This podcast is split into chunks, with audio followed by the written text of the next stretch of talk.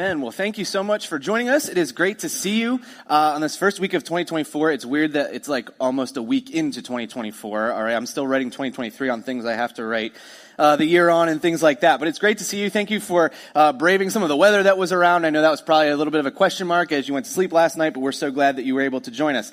Someone asked me this morning if the email and social post I made this morning, if I was trying to make a poem. No, I was not trying to make a poem. If I accidentally wrote a haiku, I was cool with that, but I was not trying to make a poem, okay? But we are glad that you're here, glad that you got the information, you were able to make it here. I get excited when we get to a new year and we get to do something different. We get to start a new topic. We get to have a new conversation. If you've been around the last couple weeks, we've been kind of teasing this idea of having, we look at statistics and we look at culture and we would say that loneliness is on an upswing.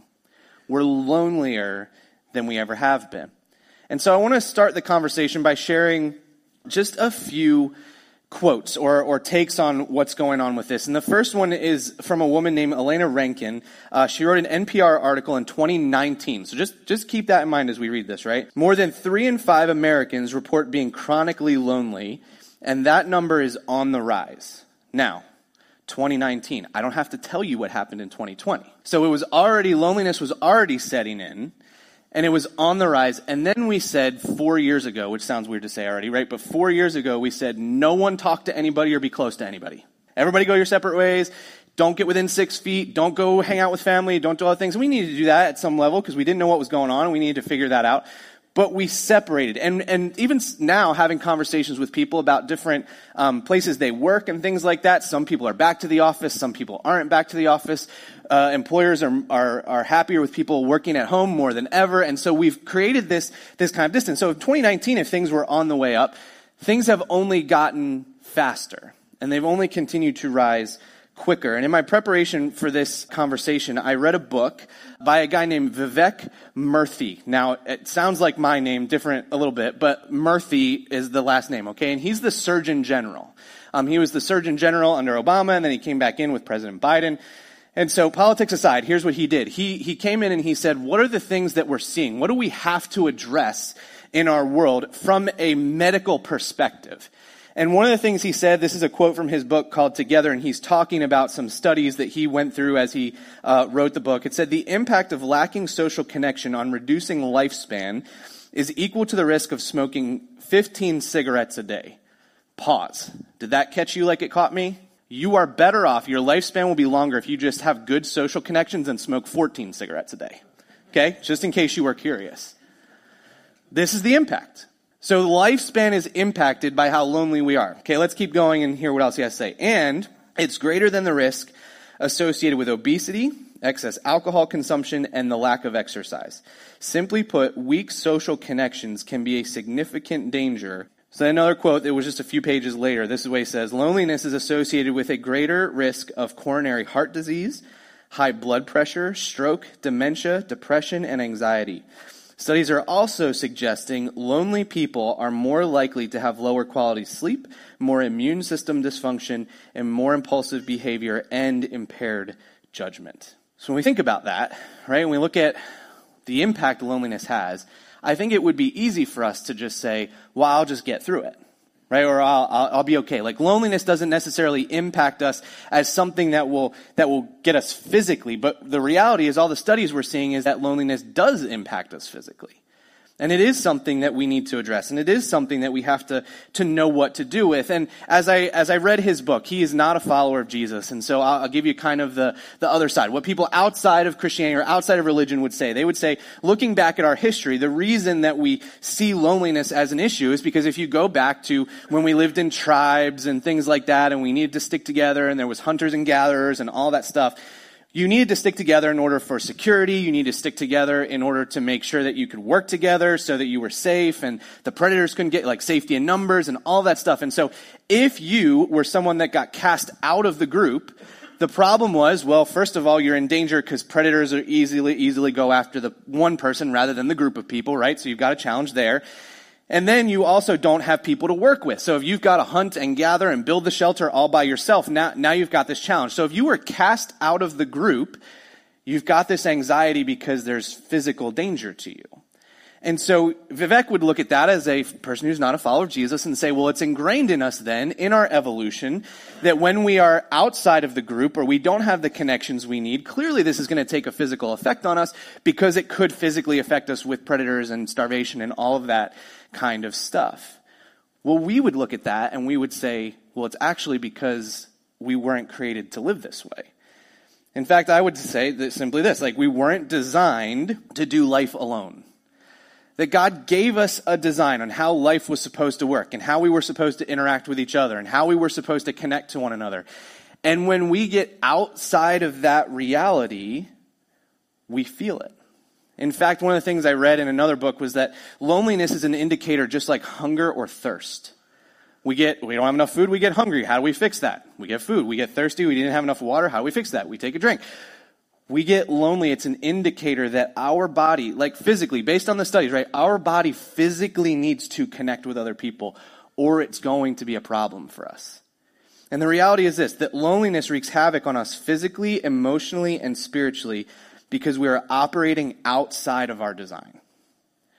So when we disconnect from people in an unhealthy way, we as humans are operating outside of the way we were created to operate. And when we feel loneliness, it's because our bodies, and what I would say also as a follower of Jesus, right, our spirits are telling us we need that connection. We were created to connect with other people. And so here's the thing, right? We're going to have the conversation, go, what do we do about this? But here's the other side. When we have the answers that we're going to go through from Scripture and we see the world around us struggling with loneliness, it's on us then also to help them understand what's going on. Because honestly, if you're not a follower of Jesus and you go to the evolutionary side of things, right? And you go, oh, this is just a problem because in our history we were going to be out because of starvation or we were out because of predators. We don't really have to deal that much with starvation necessarily, most of it, and predators. If we're outside our house, we're not really worried about a lion coming and getting us or that kind of thing, right? It's just not going to happen. And so we don't have to worry about that kind of stuff. And so when you boil it down, you go, I don't have to worry about the same problems that the people of the past that built this into my DNA. I don't have to worry about those problems. So I can do it by myself. And when we look at the world around us and we go, we're dealing with this loneliness, it's because we've decided we can kind of cut people off if we want to. We can do it on our own, and we don't need other people. And the reality is what we see, what we believe, what we understand by the way God created us and what we're going to see from Scripture is that we were not created to live this way. So the question is, what do we do about it? And how do we process it? And what do we do to heal this area of our life that seems to be so difficult for so many of us or so many of the people around us? The first verses we're going to go to are in Genesis chapter 1. And so as always, verses will be up on the screen for you, but if you'd like to follow along with us online, you can scan the QR code Next Steps card, and you'll get all the verses and all the notes there if you want. And this is one of those moments, sometimes I'll have people have conversation with me, see your notes, or can I do whatever? Like, you can always send the notes online, you can send them to yourself. So if there's something you want, you can always do that as well. So in Genesis 1, starting in verse 26, this is what it says. Then God said, let us make human beings in our image to be like us.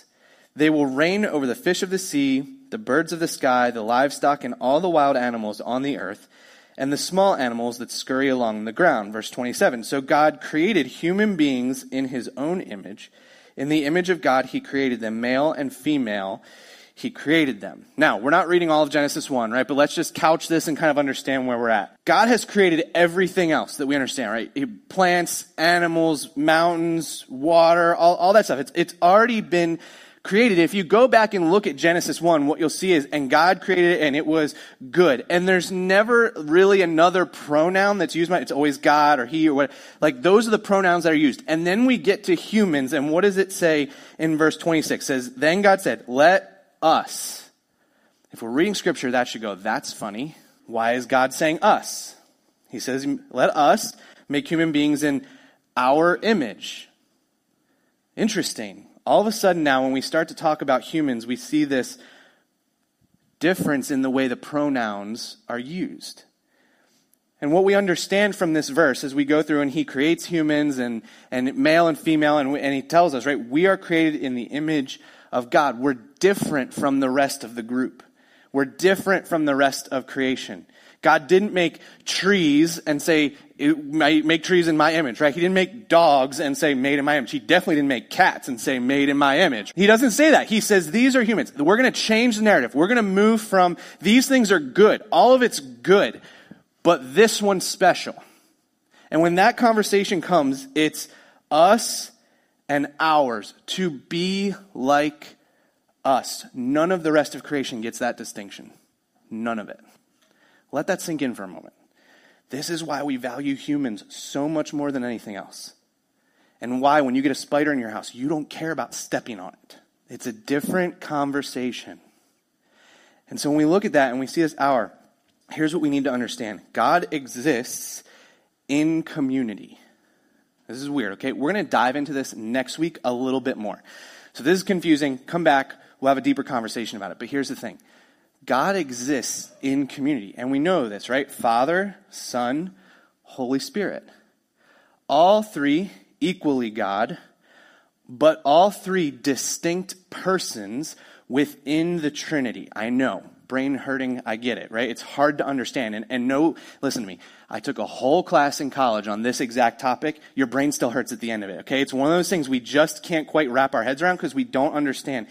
But there was this community to begin with where God said, there's roles that we play and we play them together and we are equal and we're in this together, but there's a community. And in that, he helps us understand that we were made in that way as well.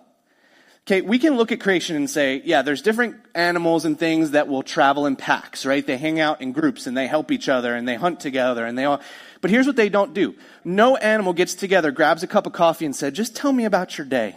None of them do. They don't sit around and just say, just tell me what you like. What are your hobbies? What do you like to do? How's things going at home? They don't connect that way. They'll help each other. They'll be there for each other. They'll even defend one another. And some animals, right, we talk about, they even mate for life, right? They find a husband and wife and they hang out forever. It's great, whatever. They're still not sitting down and saying, how do I know you as a person? And how do I understand you? And how can I be there for you when you need it? God exists in community. And we were created to exist in community.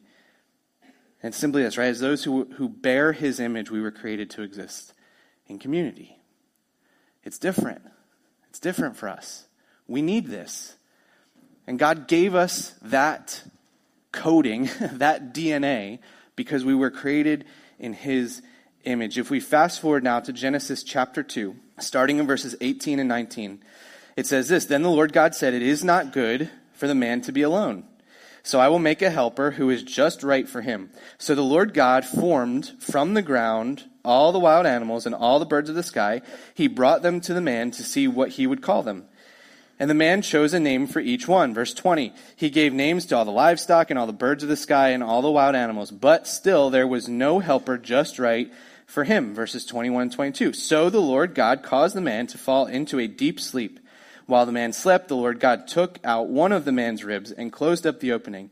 Then the Lord God made a woman from the rib, and he brought her to the man." Verse 23, "At last the man exclaimed, this one is bone from my bone and flesh from my flesh. She will be called woman because she was taken from man." Now we use this passage a lot at weddings, right? We hear this conversation, and it's true. And this is God's design for marriage. Man, one woman forever, right? That's the design. And so God does set that up as the nuclear beginning for community. That's what it is. And so when Adam's looking around, he's looking at all the livestock, he's looking at all the animals, whatever. He's like, this doesn't work for me. Like, there's no one here that knows me. There's no one here that I can sit down and just have the conversation with. There's no one that does that. And so God says, great, I'm going to give you a wife. And this is the first thing, right? Maybe you've heard this before. This is the first thing that God looks at in creation and says, this isn't good. Everything else is good. And then he sees that man's alone. It was not good. Not good. And ladies, it would have been the same way. If you were made first, it would have been not good. We need people. We need to understand each other. We need to connect in that. And simply put, we need people to share our lives with. We need people to share our lives with. So here's the thing, right? I think I'm getting to the point in the conversation where you're starting to process. Hopefully, anyway. Hopefully, I'm leading us to there. Hopefully, it's good. And some of us are already maybe starting to think about the scars or things that are frustrating us about this topic. Like I had that person and they're gone now. I used to have a best friend and they moved away. I used to have this community and then I left it, or whatever it might be. Like I used to connect this way. I used to have these things and yet I know I'm supposed to have it and yet I don't. And when we get to that point, sometimes our decision or our thought process is, well, you know what? I don't need them anyway. Like, yeah, it was fun, but like I can do this on my own. I don't need to do it. And I understand that there are times where it feels a little bit better to say we don't need other people. But here's what I think is true. It is not a sign of strength to survive on our own. It's a sign of strength to recognize we need others in order to thrive. And here's what's going to happen. I can tell you this for sure over the next few weeks as we have this conversation. There are going to be times, and I know this because it's already happened to me, there are going to be times where we just kind of feel this moment wash over us where we go, is it worth it? Like, is it really worth it to do all this work? Like, I'm kind of getting along okay. Like, I can figure it out. Like, am I frustrated? Do I feel like I wish I had people or whatever? But like, that means I have to do the work, and this person hurt me before, and this is the conversation. Like, I get it. But here's the thing. If we look at Scripture and say, how did God create us?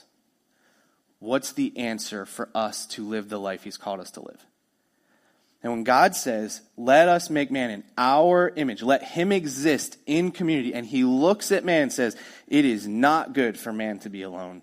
It is not good for one person to be alone. How do we respond to that? And are we willing to take the steps? And we at times will puff ourselves up and say, I don't need them. I'm stronger than that. I don't need those people. The reality is, it takes more strength to say, I do need those people. I do need to be open. I do need to be honest. I do need the place where people know me, even though it's scary to get to that place. You know, if we flip over now to Ecclesiastes, we get a great picture of this. Again, another passage that sometimes gets used as weddings, but it's a great understanding of what this means. In Ecclesiastes 4 and verse 7 through 8, it says, I observed yet another example of something meaningless under the sun. This is the case of a man who is all alone, without a child or a brother, yet who works hard to gain as much wealth as he can. But then he asks himself, who am I working for?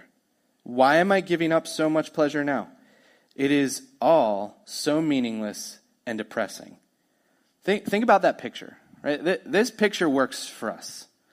I think we would all know somebody, or at least have heard of somebody, like guy pursues, or lady pursues the dream and pursues the goals and pursues whatever occupation they want, and they climb their way up and they make the money and they strive for whatever the goal was in life, and then you look behind them and family's kind of just there, right? They don't have a deep relationship with husband or wife. They don't know the kids very well. They're not around. They're always. I'm not saying if you travel a lot for work, this is a problem. I'm just saying we pursue things, or we know people that have pursued things to the detriment of our family and our relationships. Thousands of years ago, Scripture looks at that and goes, it's meaningless. Why? Why would we work to pursue all this? And then he goes on in verses 9 and 10 and says, two people are better than one, for they can help each other succeed. If one person falls, the other can reach out and help. But someone who falls alone is in real trouble. Verses 11 and 12. Likewise, two people lying close together can keep warm. But how can one be warm alone? A person standing alone can be attacked and defeated, but two can stand back to back and conquer. Three are even better, for a triple-stranded braid is not easily broken. So he says, we can be in that space where, like, we want to do things on our own. Like, I think it's really interesting. In 9 and 10, if one person falls, the other can reach out and help. And I think some of us would be like, I don't need your help. I'm going to get up. I don't need you to help me. I'm fine. I don't want charity. I don't want somebody like, no, I can do it. It's okay. If you've ever had a toddler, you know this conversation. I can do it myself, right? I don't want your help. We say this to God all the time, or we say this to others all the time. I don't want help. And yet, what does he say? It's so much better to not be alone. And listen, when we get to that point and we do feel lonely, if we're all honest with each other, we believe this. We just don't want it to be true, because it means we have to be open and honest. And so here's the thing, right? No one wants to be lonely. None of us set out that way. None of us have that as a life goal. I guarantee you don't have a resolution for 2024 that says, be more lonely. No one does. So how do we get here? All right, we're going to play a little game. Just to make sure we're still awake and connected. The next slide is a picture of an inanimate object. No one look at the back screen because you'll cheat. Now, all of you are trying. I'm seeing how, thank you, Megan. Yeah, Megan just blocked it out, so none of you can know what's going on, okay? So here's what we're going to do. Good job. We didn't even plan that. So here's the thing, okay? The next slide is an inanimate object. And it's not the reason why we're lonely, but it's a good picture, and I'll explain it in a minute. It's a good example of why we've gotten here and how things have shifted, okay? Now, here's what I want you to do. I want you to think of what this inanimate object might be. Now, I'll give you a couple of clues, okay? I would say probably, I would guess, 90% of us have one of these in our home. So it's not random. It's not something you don't know. It's not something whatever, okay? I'll give you one more clue. I'm pretty confident about 100%, at least 95% of us that own our own home have one of these. If you rent an apartment, chances go down, okay? So if you own a home, I'm almost certain you've got one. If you don't, there's a chance you may not, okay? So here's what I want you to do. Get an idea if you want. If you want, look at the person next to you and give a little get, whisper it so the people around you don't know. What do you think it is? It's an inanimate object. Megan will put the picture up in a minute, and we'll see what it is, okay? Lock in your answer, and we'll see if anybody actually had this answer. All right, Megan, go ahead. You can put it up on the screen. This is what it is. Did anyone guess washing machine? Did you get, yeah? Was it, did I help you with the comment about the apartment? That helped? Yeah. So many of us have these, right? This is not a new invention. Everybody's had a washing machine for a very long time if you own a home, and if you live in an apartment, you may not, whatever. Or if you own an apartment, you've got to go to somebody else's house. When Becca and I had an apartment, we'd go to my dad's all the time so we could do laundry and use his electricity instead of pay for our own electricity to do it, you know, whatever. So we would do that. So here's what I mean by this, okay? Think about before the washing machine existed. How did you wash your clothes? Well, you had to go down to the river and wash your clothes, okay? And so when you do this, you would go with people, usually. So you've all got to do this job. You've all got to go down to the river. By the way, as I was practicing this, I kept hearing Chris Farley the whole time I said down to the river. If you don't know what that is, Google it later. It's hilarious. Okay, so you go down by the river, okay, and you'd wash your clothes, and you'd go with people that you knew, maybe people, your neighbors, whatever, and you'd go have conversation. And you just sit there and wash your clothes. You all had to do it. You all knew where to do it. And so you all did it together. And then here's what happened. Somebody got a washing machine. Guess who's not a part of the conversation anymore? The person with the washing machine. Why? Because they don't have to waste their time down by the river. And then the next person got a washing machine. Then the next person got a washing machine. And soon, none of us ever want to go, right? We're all in this camp. None of us ever want to go down to a river and wash our clothes. Doesn't even sound sanitary. So we don't do this anymore. And all of a sudden, something that came along that is good, it's great to have. It is awesome that we can wash our clothes this way and everything's clean and everything's good. It is great. And yet, it changed the way that we would connect with one another. It's not a bad thing. It's not something that shouldn't have happened. And yet, it changes the way that we have conversation, and it changes the way we connect with people. And so I want to talk about some things that we've traded in our culture that have moved us in this direction of loneliness. The first thing that we've traded is connected for busy. The washing machine is a great example of this, right? We used to be connected, go sit down by the river, wash the clothes, we're all connected, we have conversation, great. Now what? Well, the great thing about a washing machine is you can just throw everything in there, throw the soap in there, shut it, and come back in an hour, and it's done. And you can do other things. So that means you can fill your time with other things rather than just sitting and being connected with people. And we know that this is a challenge for us. Like, we've been taught, and I've been taught, I'm this way, if we sit around and talk to people, it's almost a waste of time. We are not doing what we need to do. There's a to-do list that has to happen. Why am I sitting and just having a conversation when I know the to-do list needs to happen? But here's what I also know. When someone goes, my to-do list doesn't matter, I just want to sit and talk with you. That's one of the best things that we can feel. Because we just, as a person, we were put above their priorities that they need to get done. And when that happens, it fills us up. Why? because we were created to live in community. And so we've traded this part where we can just say, let's just cut out the time. Let's just have a conversation. Let's be together and get to know each other. For I have so many things to get done. And I get it. Like, we're not going to walk out of here and be like, oh, good, to-do list is gone. Don't have a lot of stuff to do. Don't have the projects at work. The kids don't have the schedules. And all. It's all still going to happen. The question is, do we have the willingness to take the steps and say, I'm going to make sure that I have the time to be connected. I'm going to make sure that the things don't get in the way, even though they have to get done. One of the things that has to get done in order for us to be healthy people is we have to connect and not just be built up by busyness. And I've said this before, we get into busyness and it's a badge of honor for us. I don't have time to do this because I have so many other things to do.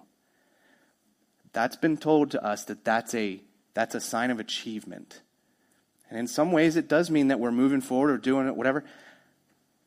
But I'm telling us, it is not the thing that God created us to do. He created us to work. He created us to do the things we're called to do. He created us to fulfill our mission in life. But part of that mission is going together. And so we've traded connected for busy. Here's another thing. We've traded relationships for resources.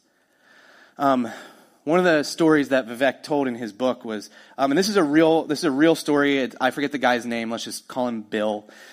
Bill was a guy, he was a baker, right? So Bill the baker.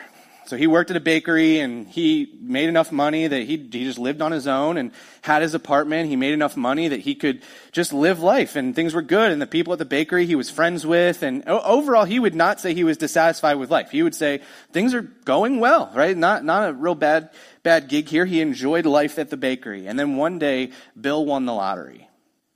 And when Bill won the lottery, what's the first thing you would do if you won the lottery? Quit your job. So he doesn't have to go to work every day. No one's telling him he has to get up there, right? Bakeries, you got to wake up early. So he quits his job. The relationships at the bakery are gone. And he decided he didn't want to rent an apartment anymore. He wanted to get his own washing machine maybe. And so he decided to move to a bigger house, right? So he moves to a bigger house where there's more stuff and a bigger yard, but he doesn't have the people around him as much. So there's no one in the neighborhood or in the apartment next to him. There's no people. So he doesn't see the people in his apartment complex either. And all of a sudden now Bill, because he won the lottery, he's lonely. And what happened? Well, he built up all his resources. He got more money. He got more stuff. He got a bigger house, but he cut out the people. And a problem that he didn't have previously, even though he had far less resources than money, now he's got a greater problem that we know is actually going to impact him physically. So why do we do that? We pursue resources. And by the way, I am not railing on, there's a nice house you want to buy the nice house. If you want a house on a bunch of acres so you can do all this stuff, great. That's not a bad thing. Again, the question is though, how are we then being an intentional person in then building the community that we know we need? And when we trade the resources and go, great, I have enough money now, I have enough stuff, I can cut myself off from other people, I don't have to worry about them, I don't have to concern myself with them, now we've got a problem. And when we get more resources, we can depend less on people. And if we look around the world at people that still live in villages, there's a connection that happens. There's a desire to be known. There's a need to say, can I come hang out with you? Can you help me? And in other cultures, there large family units all still live in the same place. Like grandparents, cousins, brothers and sisters, they're all just together in this space. And we as Americans don't typically do that. You'll see it a little bit, or you'll see like in-law suite or whatever's happening there. But like, we don't typically do that kind of life. And yet people have found that to be the thing that fulfills them over the course of time. And yet it's just something that we've moved away from. And when we have the opportunity to do our own thing and not need other people, we will choose that every single time. And so we trade those relationships for resources. And then here's a big one, right? Especially as Americans, we've traded dependence for independence. One of the things that was so deeply ingrained in one of the books I read was, we need to need people. And we need other people to need us. You think about your closest friendships. If you've got a best friend, hopefully you feel like that person, if you need something, you can call them whenever and they won't be upset about it. They're like, oh, you need something from me? I am ready to give it. But when we don't have that person, or there's not that person that we know on the other end that could call us, like, think about that too from the other side. Is there a friend you have that if they called you in the middle of the night, you wouldn't just wake them and go, what do you want? Right? You would wake, or you would maybe, but you're joking, right? You're like, they're calling me this time of night. Why? I need to answer this. If you don't have that friend that needs you, then we're missing something from our relationships. And one of the things I read was that when we realize that we're worth being friends with, it gives us the ability to build better friendships. And so we, as Americans, right, our whole identity as a country is we are independent. We don't need other people. We can do it on our own. And we have been fed that narrative, that idea of be independent, be independent, be independent for so long. And yet, when it comes to the reality, we need to depend on people in order for us to be healthy people. Because God put it in us as those who bear his image to be people of community. And I would say it this way, that Jesus died to give us freedom from sin, but not freedom from one another. There's also a conversation that can be had, especially as those who follow Jesus. Because there are those of us who might say, maybe not in this room, but people at large, right, would say, I love Jesus, I hate the church. I love Jesus, right? He saved me. He's my savior, whatever. Like, this is great. But when it comes to the people of God, I could not be further from them. Like, I would love to just never go to church in my life ever again. And this is a larger conversation we have, but I just want to point out that when we were saved into a community called the church. That's what was done. And we've been given the responsibility to exist in this community together. And we're going to dig into that again, and like next week and in ensuing weeks. But we want to realize this as followers of Jesus too. That sometimes we would look at our salvation, we go, "Good, I don't have anything to do with them anymore." But like, no, this is the community that now we're in, and we are called to be in it, and we're called to work together as a part of it. I introduced this verse to us last week. This and another verse are going to be kind of verses that we come back to over and over again over the course of this year. And the first one is 2 Peter 1:5. And it says this, in view of all this, make every effort to respond to God's promises. Supplement your faith with a generous provision of moral excellence, and moral excellence with knowledge, verses 6 and 7. And knowledge with self-control, and self-control with patient endurance with godliness, and godliness with brotherly affection, and brotherly affection with love for everyone. Did you catch the end of that one? With brotherly affection and brotherly affection with love for everyone. That's what we're called to do. And at the beginning of verse 5, he says, in view of all this, make every effort. Here's what I know, okay? Listen, some of this conversation of loneliness relies on us to make the effort. And this is where some of us are going to go. And I get it. I've made the effort. They don't make the effort. They don't call back. They don't text back. They don't engage with me. But yet Peter says, make every effort. Make every effort. Brotherly affection with love for everyone. And so part of the conversation we're going to have on this is we recognize loneliness is a reality. Like, we're feeling it, we're dealing with it, whatever. We're trying to get through it. But we also on the other side have to make every effort. And part of this conversation for us is going to be at the end of the 4 weeks where we have this conversation, there's going to be an action step for you. I'm not going to tell you what it is now. You'll see. How do we help this? And I'm not saying what we're going to ask you to do is going to be like, oh, we fix all our problems, right? That's going to be it. But it's going to be a step in that direction. And so part of us on this side has to say, I'm willing to do my part to figure it out. And we know this to be true, right? People make up the best parts of life, and people make up the worst parts of life. It's just the reality. You win something, you want to celebrate with other people, or you have a party, or whatever, right? This is great. And then at times we want to celebrate, or we wish there were people around to celebrate with us, and they're not there, and that makes it the worst. It's messy. It's not easy. But we know that we're called to live in this community. So what does that look like? And how do we do it well?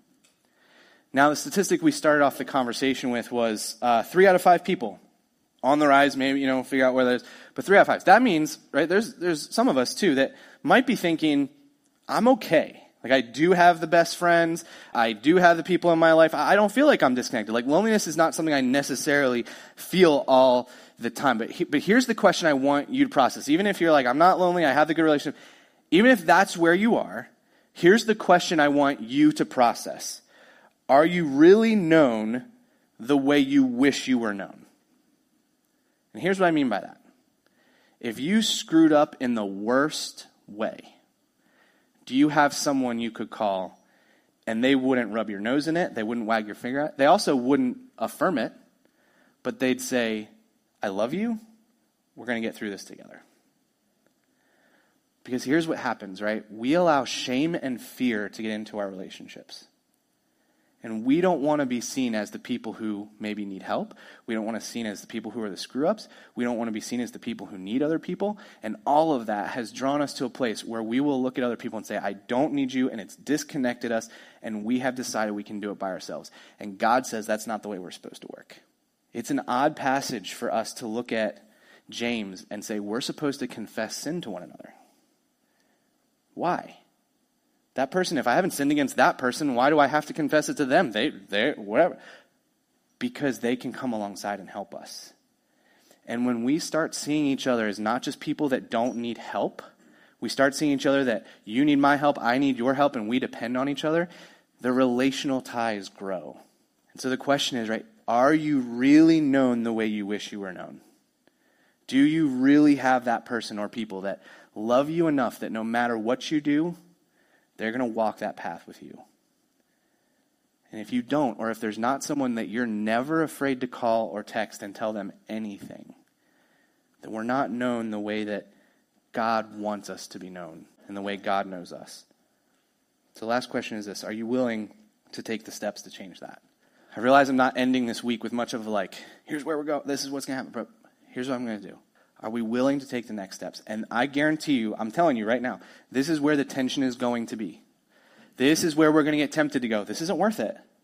Do I really want to do this work? Do I really want to make the time? Do I really want to sit and connect? Do I really look at all the things I have to do? Look at all the stuff. I'm really not that bad off. Do I really need people to know all my problems? Do I really need that person to need me all the time? I got enough people that need me all the time. Like, do I really need it? But do we recognize that we are called to live in community? That it's outside of who we're supposed to be to not need other people. That's where we're supposed to be. That's where we're healthiest, is when we need other people. And yet we would see our health as being disconnected. So are you, am I, willing to take the steps to change that? Here's the two challenges, okay, that I want to give us. Number one, I'm going to challenge you to be here the other 3 weeks. So we've got 3 more weeks of the conversation. I'm going to challenge you to be here. Now, before anybody emails me, I will not be here in 2 weeks because I'm speaking at a camp, okay? But I already worked with Pastor Andrew on his sermon, so I'll listen to it, okay? But be here. And if for some reason you're sick, you're like, I'm out of town, whatever, catch up online. Listen to the podcast. Watch it on YouTube. Get to all 4 of the conversations, preferably here at 10 a.m. on Sundays, okay? Here's the other challenge. If you know someone who would benefit from this conversation, send them the link to the conversation and invite them to come to church. So if you're the person that got invited to this and you're watching online or you're listening, whatever, we want you to come to church and be part of the conversation. And we want you to take the steps with us at the end of the conversation to say, this is what I'm going to do to address this issue in my life and make sure I am known the way I'm supposed to be known. And so invite somebody. If you know someone struggling with loneliness, invite them in. We'd love to have them become part of the conversation with us. All right, let's pray. The band's going to come up and we're going to pray. And as I begin to pray, with every head bowed and eye closed, I just wanted to take some time to pray for the people that are struggling with this. So if you're someone that's here and you're saying, yeah, that's me. Like, I struggle with loneliness. I've had people hurt me. I have not found the community to belong to. I have struggled to be in a place where I feel like I'm known. If you feel like loneliness is a struggle for you on a regular basis, would you just raise your hand for me so I can pray for you? If loneliness is an issue that you deal with on a regular basis, would you raise your hand?